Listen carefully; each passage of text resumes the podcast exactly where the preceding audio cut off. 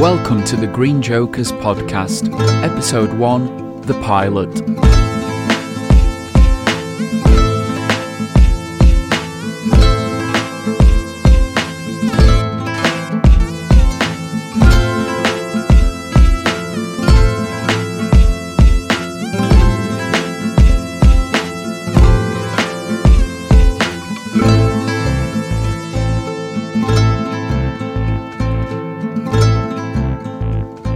Hello, everybody, and welcome to the inaugural episode of the Green Jokers Malifaux podcast, bringing you Malifaux thoughts, feelings, and reactions from the Green Jokers meta in Huddersfield, West Yorkshire. I am your host, Jan, and I am joined today by my co host, Jamie. Say hello, Jamie. Hello, Jamie. Sorry. It's a good start. It's a good start. It's all right. Um, so, as this is our first episode, I thought it might be useful to give you a brief introduction to who we are and our journeys in Malifaux so far. So, Jamie, would you like to please introduce yourself and tell us a little bit about how and when you got into Malifaux and what your experience has been like so far? Yeah. So I've not been playing for as long as I thought. I thought I'd been playing for far, a little bit over a year now because I was telling people back in November that had been a year. Definitely hasn't.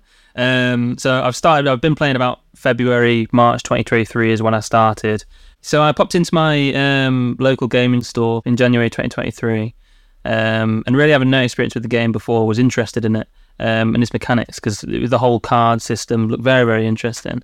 Um, I've got a background in other war games such as 40k and, and those sort of larger scale war games, so I was interested to see something quite different. Um, obviously, this is much more skirmish based rather than uh, the big big games. So I think that that definitely brought me in. So I promptly booked a game um, with Jan around the March time, February Marchish, um, and very very quickly self found myself all in almost in love with the game. It was uh, quite a, quite a sight. Um, my initial instinct for faction was uh, Ten Thunders, as I was a big fan of the sort of theming and the miniatures, and I got a few kits there, got a couple crews, um, and then attended my first tournament uh, early May. Uh, didn't do very well, but it's the first one, you know, you got to start somewhere. Yeah, narrowly avoided the wooden spoon, but I enjoyed it anyway, so it was a good time. Um, shortly after that, I then got Yan Lo, first dual faction master, and uh, kind of that side started my love with with Rezzers is where that began. Um, because I've played him in Thunders a few times and it just it wasn't working for me. Tried him in Rezzers, and uh, all of a sudden everything being a lot tougher, regenerating stuff like that, it kind of uh, worked quite well for me. So that, that, that that's then snowballed into almost having every single Rezzers crew at this point. With yeah, that's that's why I thought I've been playing for so much longer because having yeah. almost a whole um, faction, I was like, there's no way I've done yeah. that in the in as short a time as I have. But yeah, your collection is probably bigger than a lot of people who have been playing much longer. I know, I know. It's uh, really embarrassing, but it's part of the hobby, isn't it? I suppose. I enjoy it. I enjoy it. So, as of now, the the biggest event I've uh, have attended was uh, nationals in November as well. So starting from that small one all the way six months later to nationals was, was quite a road to, to travel, but I enjoyed it. Again, didn't do very well at nationals, but I'm trying. I'm trying, and uh, I'm hoping to continue attending events local and uh, further events in the future. Anyway, that's my sort of initial journey with Malifaux. What about you? Where did you get into Malifaux, and where are you at now with the game? Um, so I got into Malifaux right at the beginning of 2020, just before the first COVID lockdown came into force in the UK. I had previously sort of flirted with Malifaux for several years, uh, buying and selling various bits over the years without ever really playing any games, just because there wasn't anyone in my club that played it. But in 2020, I managed to convince my friend Jack to try it out. And after a couple of small games using the old second edition two player starter set, which was the Asylum and the Half Blood models. Um, we both kind of just dove straight in. So at the time, Explorers weren't really a full faction because this was still, uh, I think, within the first year of third edition. Yeah. Uh, but I wanted to jump into the game with the new faction. And so I managed to hunt down a second edition McCabe box with the intention of explorers being my main faction when they come out. But as I quickly fell in love with the game and got a little impatient, I just acquired more and more Ten Thunders crews to kind of bridge the gap until Explorers came out. And eventually they just became my main faction for quite a while. So during lockdown, I took part in the first online UK Vassal Super League, um, which was a real baptism of fire. Um, there were some really top players taking part in that. Um, and bear in mind, at that point, I'd pretty much exclusively played against Jack. Yeah. Uh, and our games were pretty much all McCabe versus Lucius. Yeah, with both of you first starting as well, it's Yeah. it's difficult. So I had very little experience of different crews. Well, actually, no experience except for one game um, that I managed to play before I started that league, which was against the Crossroads Seven. One of the weirdest crews as well. Exactly, yeah. Um, so I went into that very sort of inexperienced, but it was great. It really taught me a lot in a short period of time, uh, playing against all these really good players. I feel I feel similar with the nationals as well.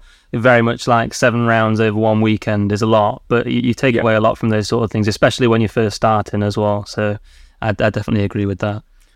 Yeah. So anyway, once COVID restrictions started lifting in 2021 and in-person tournaments started cropping up again, uh, it quickly became my aim to try and attend as many in-person events as I could.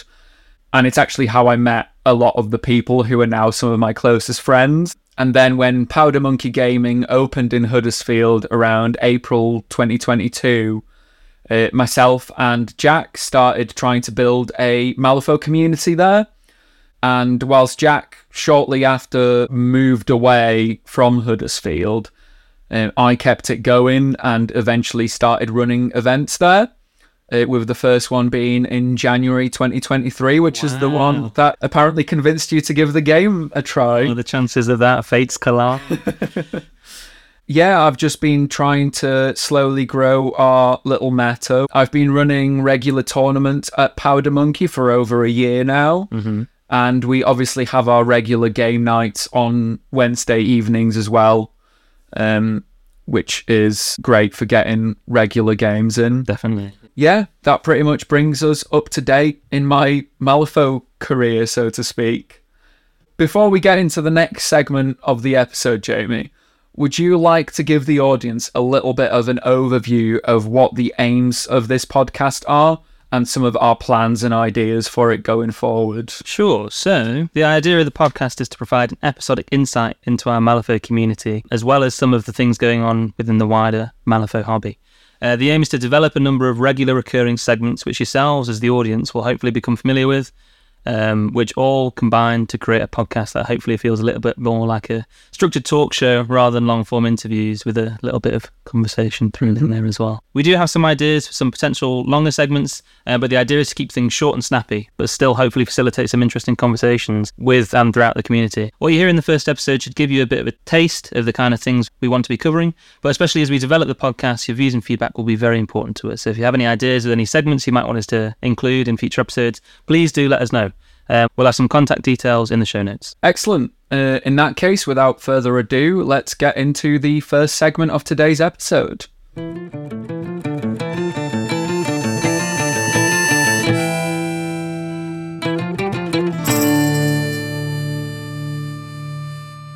Welcome to Matchup Catch Up, where we discuss, analyse, and reflect on a specific pairing that we encountered recently and attempt to extrapolate any lessons learned. So for our first episode, Jan is going to start us off with a matchup he's played into recently, while I'm going to try and ask some questions and hopefully extract some useful information about the master he chose as well the master he played into. Uh, so, Jan, do you want to tell us what matchup you've picked and why?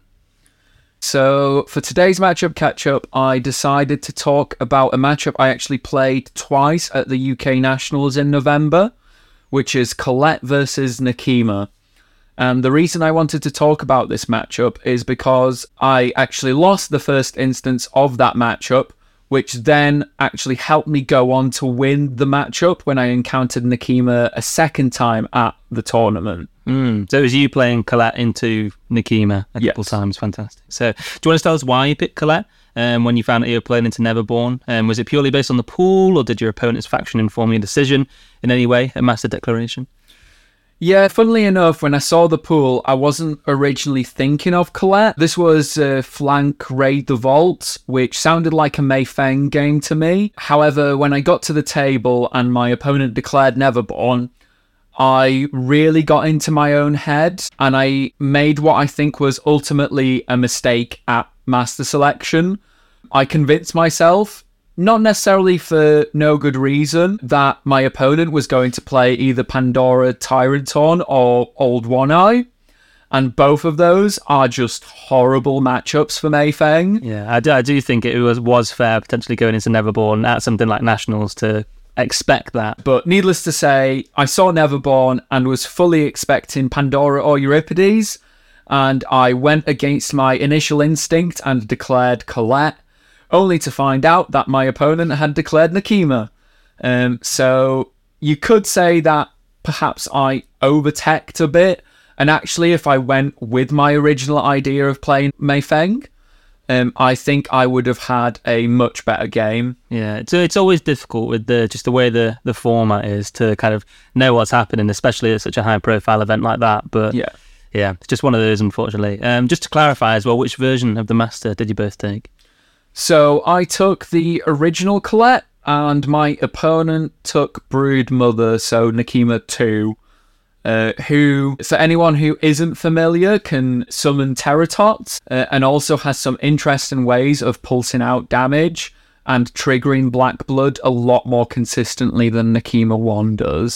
See Black Blood with Mei Feng as well. That's a, a tasty combo that we can potentially get into at some point. That um, unfortunately didn't work out for you. So uh, can you tell us a bit more about how the game unfolded then? So as we already know, you lost that game. So what led you to that result? Did you make any decisions that you think resulted in that final score, which was seven five to your opponent? I don't want to say that I lost at crew selection because I rarely think that is actually the case in Malifaux. And the decisions in the game are by far the most important factor in determining the outcome. But I do think Nekima is a tough matchup for Colette. I will get into some ways I found to mitigate that when we talk about my second game. But overall, I don't think it's a great matchup. So, the first reason why I think I lost is that most of Colette's crew, or at least the crew I took with Colette, but actually, I think this applies to the vast majority of Colette builds you can take. Um, they really hate ping damage.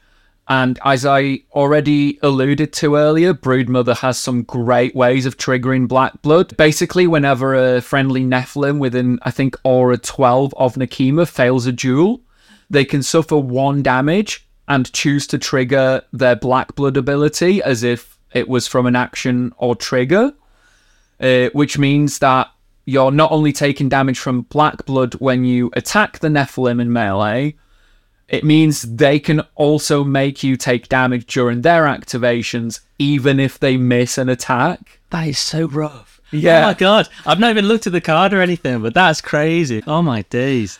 It was absolutely horrible for the Coryphee duet. Oh, I can imagine. Especially you're just like, oh, the armor two, chilling, don't worry. All of a sudden, no, it doesn't matter. No, and the crew I play with Colette has a few other armored models as well, which also really suffer from this. I think the biggest in game mistake I made was that I tried to go in to control the center of the board a little too early. My idea was to hopefully draw out some of the key pieces of my opponent's crew to spread out across the center line, but actually, because of the summoning and growth mechanics, I very quickly started losing the attrition game, and my models got swarmed by the various Neverborn monstrosities. I think if I held back a little more in turn one and played a more reactive game, I would have potentially been able to identify the weak spots uh, in my opponent's crew a little better and maybe been able to respond to those. Um, Colette isn't necessarily the most aggressive or efficient crew when it comes to killing models, but the crew I play, which I know you faced before, uh-huh. so you know that I do have quite a lot of ability to scalpel out models. I really don't want to be on the board. I like how, yeah, you say it's not very killy. I, I, I disagree. I strongly disagree with that. Fair enough, but it's a very sort of deliberate killing rather than brute force, like with some crews. I think. that's fair enough. To summarize, I think the matchup wasn't favorable for me, but also if I played a more reactive game, I think that would have given me a better chance to respond to the situation a little better uh, and really just focus on winning the game by outscoring my opponent. Mm. It does sound like you've definitely learned a lesson there, you know, kind of figuring out what's important in a game to you've got to correctly identify whether you're trying to do the beat down or the control. And it sounds like that's kind of where you fell down, unable to kind of work that out during the game. Yeah, absolutely. Which is wild. I'm not really sure why I thought I could outkill a Nekima crew, but I guess those are the kinds of things you sometimes lose sight of, especially when you're right in the thick of that fog of war. Oh yeah, like you at all costs, you just want to win, don't you? So it's yeah, no, that is definitely fair enough. Um, so you mentioned that later on in the event, you actually got a chance to play that matchup again. Um, can you give us a summary of that second game and how you applied the knowledge you gained from the first game, the loss, uh, to lead you to victory in the second game? Yeah, of course. It's worth noting here that this was a much better pool for Colette, and she was pretty much always going to be my pick into this, as it was uh, corner, cloak, and dagger, uh, which I think Colette is really good at. So when my opponent declared Neverborn, I still wasn't really expecting Nekima, although my opponent uh, did very graciously tell me that they were going for Iron Scorpius, which I suspect affected their decision somewhat. Funnily enough, I actually made no changes to my crew for this game, aside from one small tweak, which I think was actually very significant, and that was that I swapped Colette 1 for Colette Smuggler. Okay, that's very very interesting. Yeah, my thinking behind that was that not only is Smuggler evasive and therefore doesn't care about Black Blood, but she can also take actions through her decoy markers and doves, which means she has a lot of flexibility when it comes to affecting the board state. That is genuinely fantastic because especially like all of that black blood stuff, I was like, oh, that's uh, literally in my mind. Gotta get Nekima now. Want to Yeah. try Nekima out, but it's that that has just completely turned off so much of her stuff there. That is a fantastic Yeah. choice. That's really solid. That. Um, I mean, the duet still kind of suffers from it, and you've got the Watchmen, which I take in a lot of my Colette crews, Yeah. who also don't really like ping damage, but being able not to worry about it with Colette, Yeah, having your master useful. actually do what your master wants to do. Exactly. Because it's, it's through the birds as well, which are also evasive, so they don't even care about the pings. Yeah, that's fantastic. Yeah. Also worth noting that my opponent declared Nekima 1 or Nekima Sword Maiden, as I think Andre in the Texas meta has been calling her, which actually I really like, so I'm going to go along with that. Yeah. Um, so the game swung pretty hard early on when Cassandra took out a young and a mature Nephilim unactivated turn two. Uh, and then my Coryphee duet just shredded the Hooded Rider almost immediately after, which basically gained me free reign over one side of the board. Um, and it forced Nekima to fly over to the other flank to try and actually score some points. I will say, I think my opponent made a bit of a mistake in not trying to stop Cassandra's Breath of Fire, which very much dictated the outcome of the game. Although at the same time, the mature Neff I killed was my take prisoner target. so up. I also denied myself two points there. Because how would you stop? Is it Cassandra's Breath of Fire? How would you? Yeah, so uh, my opponent essentially just decided not to cheat trying to stop the attack. Oh, I see. which meant that I could get to a straight flip on the damage and get that double blast severe. yeah, Um, because a lot of burning comes off of that. As well, Yes, isn't yeah. that's rough. yeah, I think the main thing though was that I played a much more cautious game than the previous game, uh, and I was a lot more reactive. I sort of let my opponent come to me and then dealt with the f- threats in a much more coordinated way. Um, and I think the final score ended up being as a 6 3 win to me. Pretty solid. But yeah, so you scored all the points you could, other than Yes. the two you denied yourself. Exactly, yeah.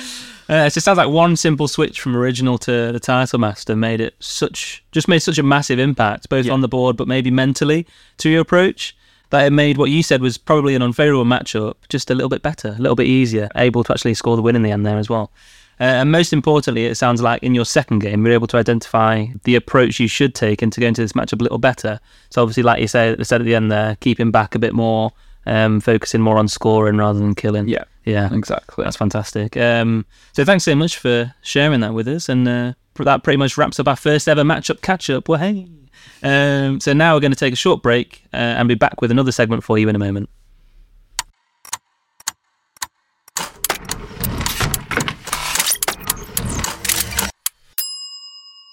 This is Subassembly, a segment in which we focus on an individual stat card, one element at a time, in order to develop an in depth understanding of that card and how it fits into the gamescape. So today's stat card was picked out by Jamie. So, Jamie, could you please tell us what card we're looking at in this episode and why you picked this card in particular? So today we'll be looking at the uh, Student of Steel found in the Transmortis keyword. Uh, the reason I felt like discussing this model is due to the fact that most times I tell people I've hired um, this model into my crew, they just seem unsure of how it fits and how, and its usefulness into certain matchups. However, I've had some luck taking them, uh, and I'm hoping to, to give some insight as to why they uh, they have a place in the Von Stuck crew. Interesting. So I think opinions on Students of Steel are generally quite divided, uh, and we're not necessarily here to convince anyone that they're either good or bad. Uh, although we may come to one of those conclusions ourselves through our discussion here, Yeah. uh, but more to give you an overview of this model uh, and hopefully a better understanding of how it might fit into the game as a whole. So, first of all, let's have a look at the front of the card. Yeah. Obviously, a resurrectionist model. Yes, Cost yeah. seven. Uh, they are minions three. They are construct and undead, and they have the transmortis keyword. They are defense four, willpower six, move four, size two. And then for their keyword abilities, they have studied opponent, which is the ability that I think pretty much all transmortis models have. Yes. Yes. Yep. Which we'll go into what that does in a second. Uh, they also have armor one and hard to wound, which again I think is the vast majority of the transmortis models Yeah. have that. That's why they're so lovely to play. You just, Yeah. just relax, sit back and relax while you're, in, while you're playing the game. If you're the Von Stuck player. Yeah. Uh, and then they also have Sabotage, which is an ability that appears on a few cards, but it's probably the most sort of specialized ability that they seem to have on the front of the card. So, to me, my first impression there is obviously, as with most Von Stuck models, they have that armor one, hard to wound, and one health point higher than their cost Which is so nice. which yeah just makes them a lot tankier than I think they have any right to be. But then at the same time, it's like defense four. They're gonna be taking the hits. yes, yeah, this is true. So I think they still seem fairly tanky, but as you say, I think any attacks against defense that go into them are probably going to hit. Hmm. Willpower six is Yeah. pretty tasty. That's though. actually so surprising because I was like looking at the card, having used it before. I had no idea that willpower, willpower six. Yeah. That's so high. That's crazy. Yeah. Mm. And then obviously studied opponent is great. So once for activation, after resolving an opposed duel with an enemy model, this model may draw a card if it has any suits in its final duel total that are also in the enemy model's final duel total. So such a good keyword ability. Because there's just so much card draw. Because it's not just when I'm attacking or the Yeah. oppo- like it's every single time anything happens to one of my models. Essentially, I can kind of Yeah. force that card draw. And a lot of the models in Transmortis have suits built into their Oh, yeah. actions as well. which is so nice. so it improves the chances of studied opponent being triggered. Yeah, yeah. Uh, sometimes by you know fifty to hundred percent. Yeah, but I think I think uh, Von Stuck one I think has got like two tr- built in, That's right. That Yeah, sounds yeah. right. Yeah. which is just absolutely mental. Yeah. Um, and then they have sabotage, which is after this model kills a construct, it may drop a scheme marker into base contact with itself, which is yeah, just so situational. extremely situational. Um, I mean, in this in GG4, more scheme markers is nice. Yeah. always is. Yeah. Um, but how often is that actually going to happen? Well, let's go to the back of the card and see if we can make sense of anything else on the front of the card by looking at what's on the back. We've got four different actions here. Three of those are attack actions, Yeah. and one tactical action, and two of those four actions are bonus actions. Hmm. So, first of all, they've got the Dissector's melee attack, which is range 1, stat 6 with a built in tome against defense. It's 245 damage, and it's got a puncture trigger on a ram, of course, and then an armor piercing trigger on a tome, Which is built in. which is built in. Ah, it's lo- honestly, it's such a nice little melee bit there. It's Yeah. because it's quite spiky as well. Yeah, I mean, 245 is just such a nice damage track a lot of the time. Yeah, I always get excited when I see a 245 Yeah, yeah, damage track, especially on a sort of mid range minion. Oh yeah, like he's just he's just a guy, you know. So, so to have two, four, five, stat six as well. Yeah. he's solid. Honestly, he's Yeah. solid. Seems good. So, and obviously with that puncture as well, if you're not going for the armor piercing, Yeah. you've got the potential to get that 4 5 damage. Just it's just a nice set of triggers, especially with one of them being built in. Like, Yeah. it's fantastic. Yep, seems pretty good to me so far. Uh, the next action on their card is Analyze Weakness, which is range 10, stat 5 against willpower, and it essentially shuts off armor and shielded on the target until the end phase. And we've got a rip and tear trigger there on a ram, which allows this model to take a melee action targeting the same model, receiving a positive to the duel. I have very mixed feelings about Analyze Weakness in general. I think, as most people do, uh, I think it's an action that if you use it in certain situations, it can be really clutch Yeah. and it can be devastating to a model.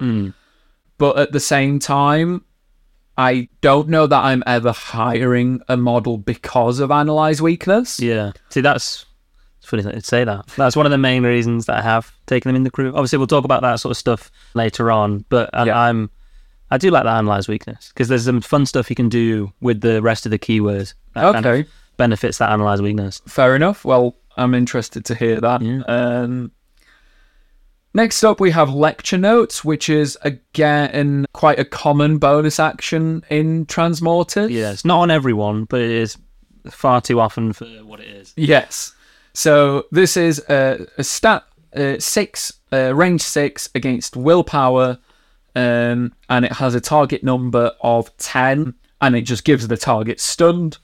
Of course Um, does. yeah. Bloody hell, it's crazy. Um, and then we've got on a crow the mental trauma trigger. So target must either discard a card or suffer three damage. I mean, stat six against willpower just to give out stunned on a bonus action. the fact that it's a bonus as well. Yeah. Uh, that it just every single time I see it, it feels like it should be. It should cost an AP. Like because it's just so good. It is so good. I mean, I, I don't know why I'm complaining. I'm the one that plays von Stuck. I love it, but it's like I, I, I'm sure that opponents haven't loved it as much as I have.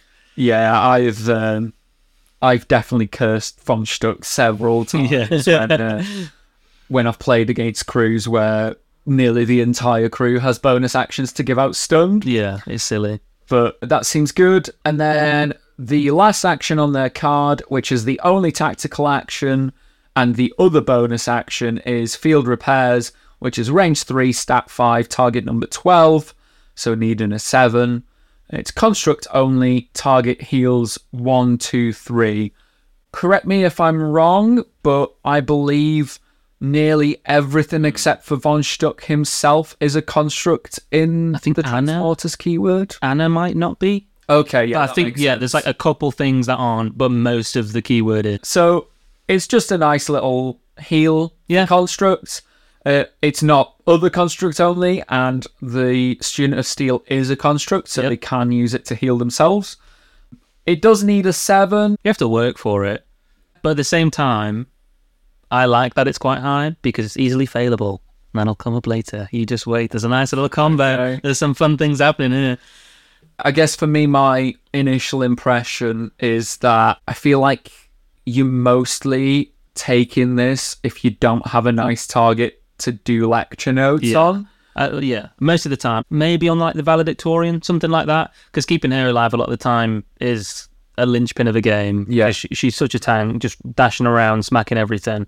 Um, so even healing her one or two makes a huge difference when she too has armor, hard to wound, all that sort of stuff. So, Yeah. so there's, there's, a, there's a few cases for it, but it's not it's not the main reason I like the card. hmm Okay, obviously with the armor piercing being built in and them having analyze weakness, to me it sounds like they're kind of like an anti-armor tech pick, which I guess makes the sabotage make a little bit more sense because obviously a lot of armored models are constructs, Yeah. and so uh, this model can. The, I think the idea is that this model can kill constructs and then drop scheme markers from that. Yeah. So that's uh, that makes the sabotage on the front of the card make a bit more sense. Um, okay, so those are kind of my initial impressions. So Jamie, do you want to talk about your experience with these guys, either hiring them yourself or facing them? Mm, so I've never actually faced them, which maybe I'm thankful for. You know, they seem quite tough. They do some like silly little things which can offset a crew.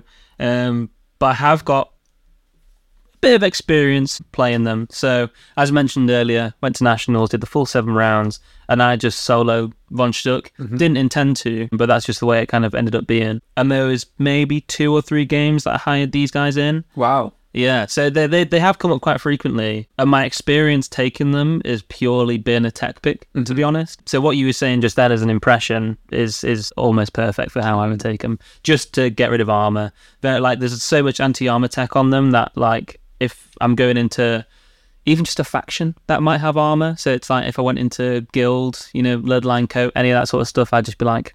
Take that coat off, no point, because um, I've got this guy just shredding. Hopefully, that's kind of the way I've mainly used them. I've got a question. Yeah. So the main issue I see with what you're saying there, obviously, have never used these models. I've maybe faced them a couple of times, but they are only move four with no movement tricks on their card. Mm-hmm. And it seems like that melee with the built in armor piercing is a big reason you're teching them in. Yeah. Do you find that move four is a bit of a liability in getting them into the position to sort of kill or deal with what they need Yeah. to deal with? It is. It is a bit of a pain, to be honest. Uh, So a lot of the times in the cruise, when I take a student of steel, I would also take a enslaved spirit, because Right. that kind of rounds out. I've got about ten stone wiggle room um, in a lot of the von Schtook crews that I take. So I'd essentially take out something like Manos or even Anna, something like that. Um, swap them in with a student of steel and a enslaved spirit.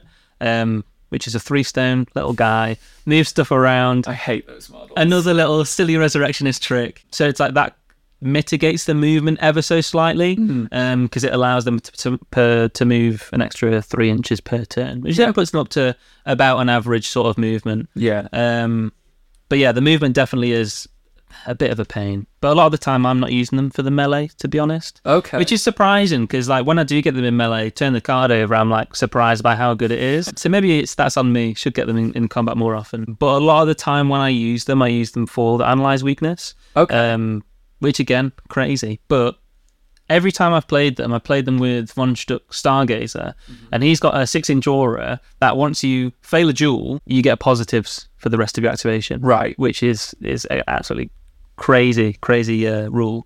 Um, so what I like to do is just fail something on purpose for the first activation, whether it's lecture notes if you're close enough, you know.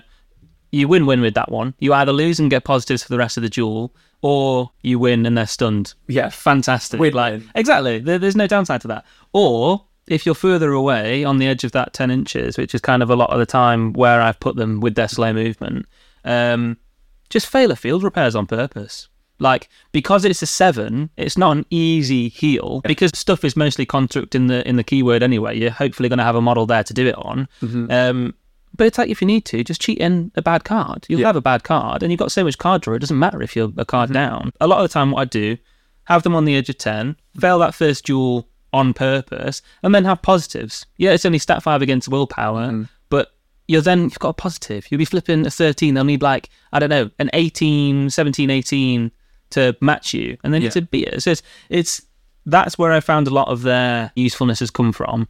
I do think I should get them in melee more. It's really nice looking at it now. Have you ever managed to pull off the rip and tear after also failing a previous duel? No. So you've got a double positive. Oh my god! Oh my god! I didn't even realize that. That's it. um, no, I haven't. Uh, I've I've never had them close enough to actually pull off the rip and tear. Fair enough. Um, so it's like I have had them come in maybe turn four or five at the end, get some melee going. But it's like, yeah, because they are so slow, I kind of acknowledge their slowness, accept it, and keep them at a longer range and, and do that analyze weakness for. and I suppose the enslaved spirit really helps with that yes, because you can use the enslaved spirit's chain gang to move them within 10 of Exactly. whatever you're trying to target. yeah, yeah. And otherwise, you would be sort of taking their full activation just to having a go at one analyze weakness. Yeah, which yeah, it's like you do with it being stat five. It's not a bad stat, but you want those positives. Okay, well, that makes some sense to me. Um, Some sense.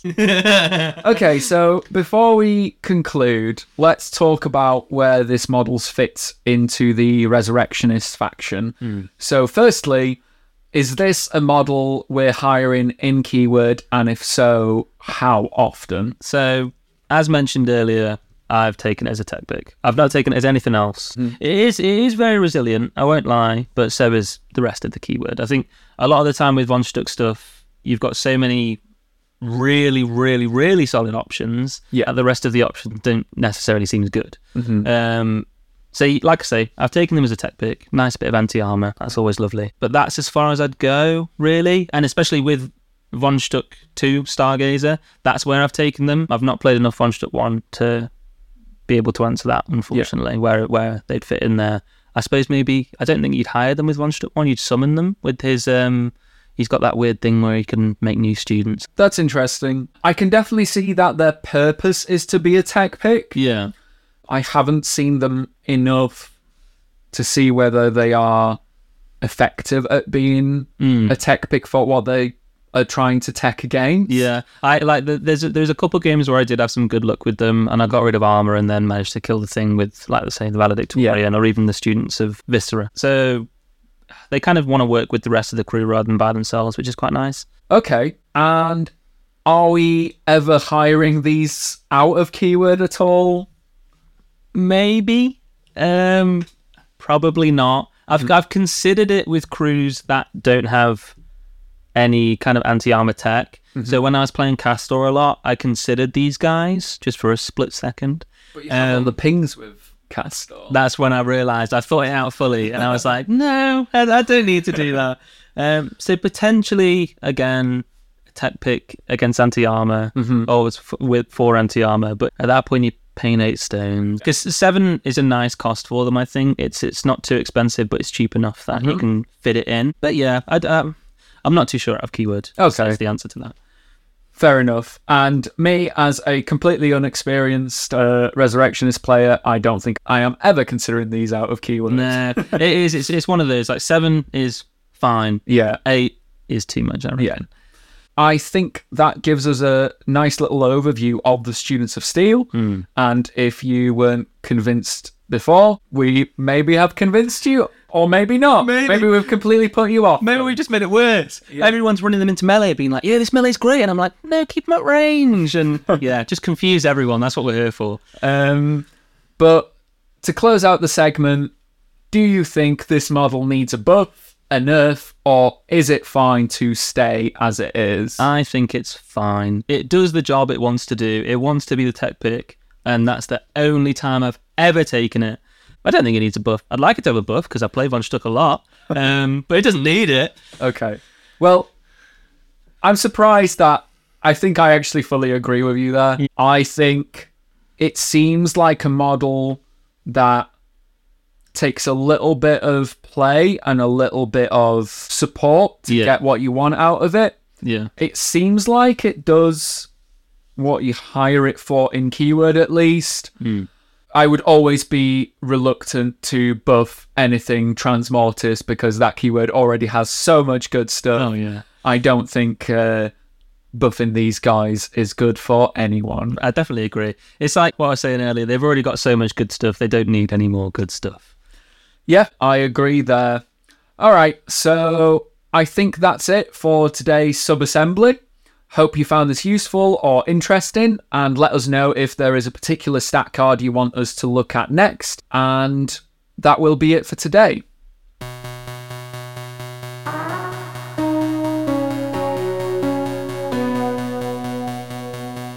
You're tuning in to Hot Off the Presses, a segment in which we give a rundown of some of the most recent happenings in the Malifaux hobby. Today we've got three items for you, and Jamie is going to introduce the first one. Yes. so recently, um, as of last weekend, we've had uh, the UK Masters event, the tournament. So uh, could you give us a explanation of what the UK Masters is for listeners who aren't quite sure? Yeah, the UK Masters is an annual invitational event for the top 16 ranked players in the UK of the previous year. So we just had the 2023 Masters.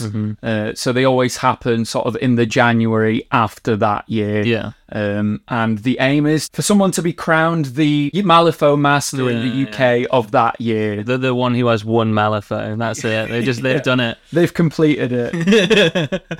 um, So could you give us an overview of the event, possibly? Yeah, I was actually lucky enough to qualify for the second time this year. Congratulations. Um, thank you. And so I got to play in the event myself. Firstly, I'll go over some of the results. So, first of all, congratulations to Jamie Varney. Yeah, Jamie Varney. Okay, not Jamie Asprey, not me. A different Jamie. I'd like like you all to know, but congratulations nonetheless. Yes. Uh, congratulations to Jamie Varney for being crowned the UK Master of 2023. So Jamie won the event, beating Radek in the final. Jamie was soloing Reva 2, Reva Luminary. uh, For the whole event, and Radek played Mah 2 in the final because he believed that was his best chance of, of best in Reva 2. But alas, it wasn't to be. Uh, and so Radek came second, and then spoilers, I actually made it through to the semi-finals. Congratulations. That's awesome. Honestly. Thank you, thank you. I yeah, I, it was I did much better than than I expected. Hmm. So I actually played Jamie in the semi-finals, Yeah, yeah. and we tied. That's awesome. But because he had a better diff and better results coming out of the group stages and from the previous games, Yeah. he went through uh, based on that. Hmm. Um, but it meant that myself and Ollie, who Yeah. was the fourth person who made it to the semi-finals, um, had a sort of pretty casual playoff for third place Yeah. and we decided just to have a, a bit of a fun game and we kind of picked each other's masters um, and so uh, the only master that I had with me that Ollie wanted to play against was Mei Feng 1 Yeah. uh, so I ended up having to play Mei Feng 1 What did you pick for Ollie as well? uh, so Ollie was quite eager to try out Asami 2 Okay. Taku so Yeah, um, I'd only played against her once before, so I was quite happy to to see her on the table. You know, being piloted by one of the best players in the country Yeah. right now. Because that's practice for both of you, really. There. As well. Exactly, yeah. Needless to say, I was beaten pretty badly, but I, I didn't really expect to um, be able to put up much of a fight with Mei Feng 1. Um, we had a little bit of a discussion afterwards, and um, I do think she might be one of the weakest masters in the game currently. Yeah, it's just one of those masters that once you stun, they're just absolutely useless. Yeah, really. exactly. And, and and Ollie knew exactly what to do. Yeah. And he literally took Desfilaro. uh, to just leap in and stun Mei Feng, Yeah.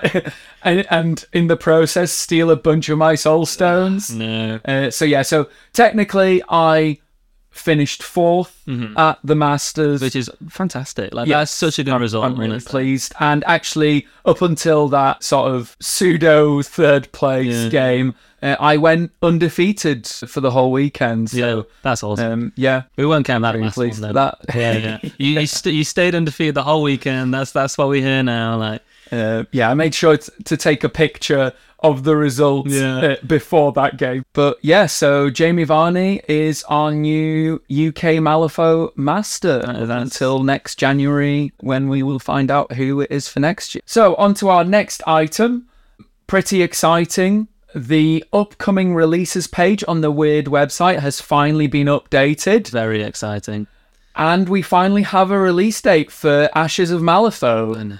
So it's scheduled to be released at the end of this month, uh, which is very exciting. We'll see if that actually happens. Fingers crossed, though. yeah, And as well as the Ashes of Malifaux release date, we also got uh, a whole bunch of new boxes revealed. so much stuff, so much Reza stuff. Which oh, bon appetit. You know, Yes. that's fantastic. yeah, Reza players will be very happy with what's slated for the next couple of months or so.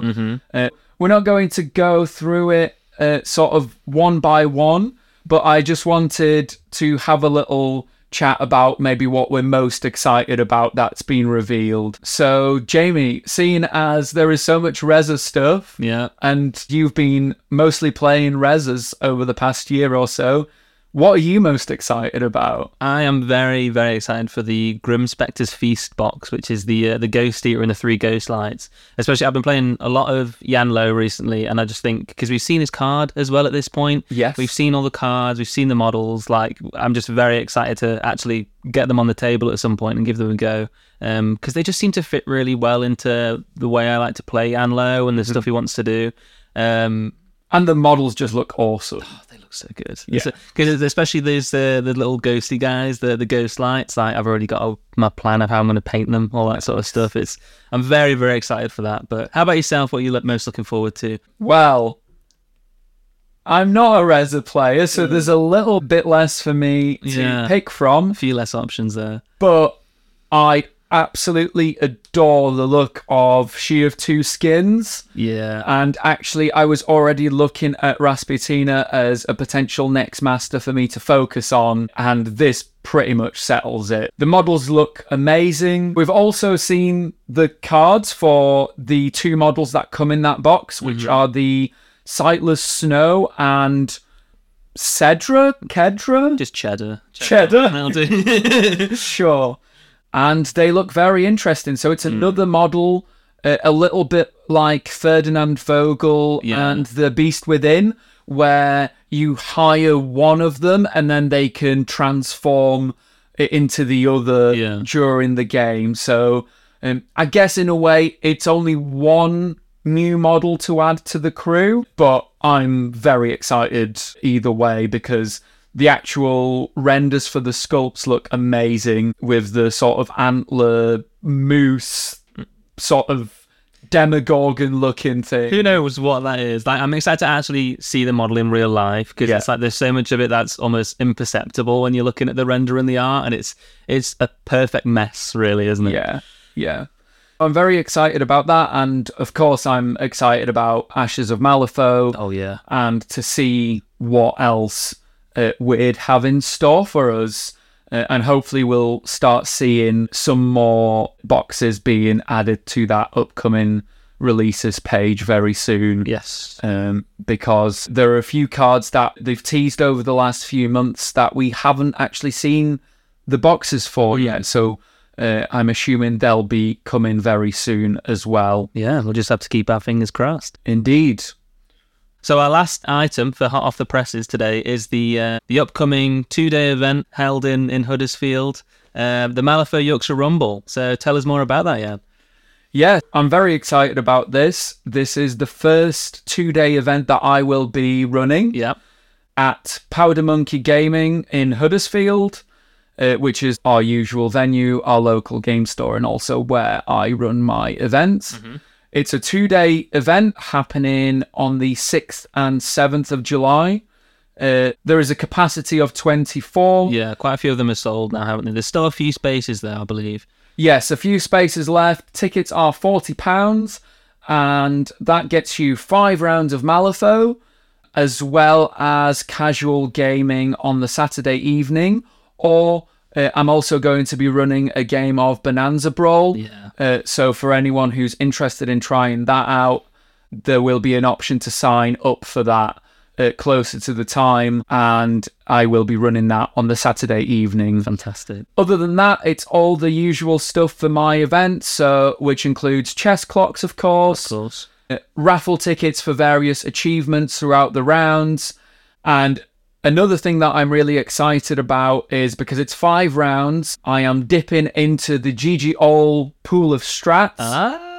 So we're going to obviously have one of each of the GG4 strategies, obviously provided that GG5 isn't out before then, but I hope not. given that Yeah. you know it only came out a couple of months ago i wouldn't imagine that to be the case uh, and i'm also going to be including a fifth strategy from the gg all packet Awesome. uh, so no strategies will be repeated throughout the weekend That's very exciting, especially because five games can be quite a long time. So actually mixing them all up, that's I'm a big fan of that. Yeah. So it'll still be GG4 schemes for all five rounds, but one of the five rounds is going to feature a GG All strategy. I haven't quite decided which one that's going to be yet, uh, but I am going to announce that a little bit ahead of time just to give people who maybe are less familiar with it or only recently started playing to have a chance to read up on it Yeah. uh, before the event. Very exciting. And that is it for this episode's Hot Off the Presses.